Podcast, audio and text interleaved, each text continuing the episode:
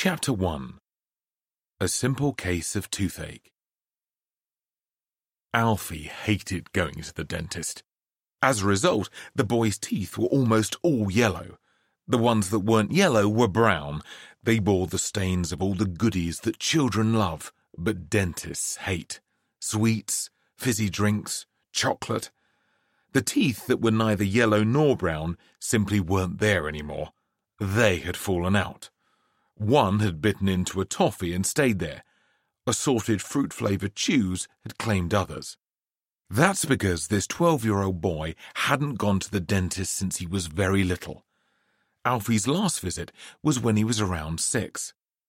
It was a simple case of toothache, but it ended in disaster. The dentist was an ancient man, Mr. Erstwhile. Despite his good intentions, Mr. Erstwhile should have retired many years before. The dentist looked like a tortoise, an old tortoise at that. He wore glasses so thick they made his eyes appear to be the size of tennis balls. Mr. Erstwhile told Alfie the tooth in question was rotten. A filling wouldn't save it, and unfortunately, he had no option but to take it out. The dentist yanked and yanked and yanked with his huge steel forceps, but the tooth wouldn't come. Mr. Erstwhile even rested his foot up on the chair by Alfie's head to lever himself against it to help wrench the wretched tooth out. Still, it wouldn't come. The ancient dentist then enlisted the help of his even older dental nurse. Miss Prigg was instructed to hold on to him and tug as hard as she could. Even then, the tooth wouldn't come. Soon, the hefty receptionist, Miss Veal, was asked to step into the room to help.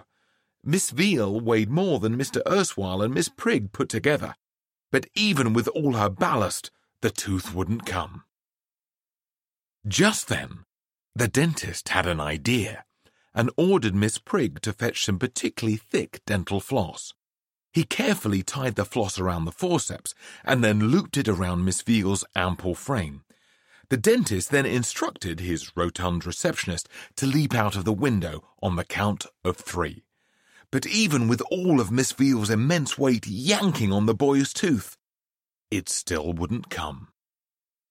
With poor young Alfie still lying in terror on the dentist's chair, Mr. Erstwhile stepped into his waiting room to request reinforcements. The growing crowd of patients waiting to be seen were all called upon to assist. Young and old, fat and thin, the elderly dentist needed all the help he could get. Nevertheless, even with a lengthy human chain and an army of yankers, the tooth stayed well and truly put. By this time, poor little Alfie was in great distress. The pain of having his tooth pulled out was a hundred times worse than the toothache. However, Mr. Erstwhile was determined to finish what he had started. Sweating profusely, the thirsty dentist took a large swig of mouthwash and gripped onto the forceps as tightly as he could. Finally, after what seemed like days, weeks, even months of yanking, Alfie heard a deafening crunch. The dentist had gripped so hard he had crushed the tooth. It exploded into thousands of tiny fragments inside Alfie's mouth. With the ordeal finally over, Mr. Erstwhile and all his helpers were lying in a tangled heap on the surgery floor. Well done, everyone, he announced as his assistant, Miss Prigg, helped him to his feet. Oh, that tooth was a stubborn little blighter. Just then, Alfie realized something. He still had toothache. The dentist had taken out the wrong tooth!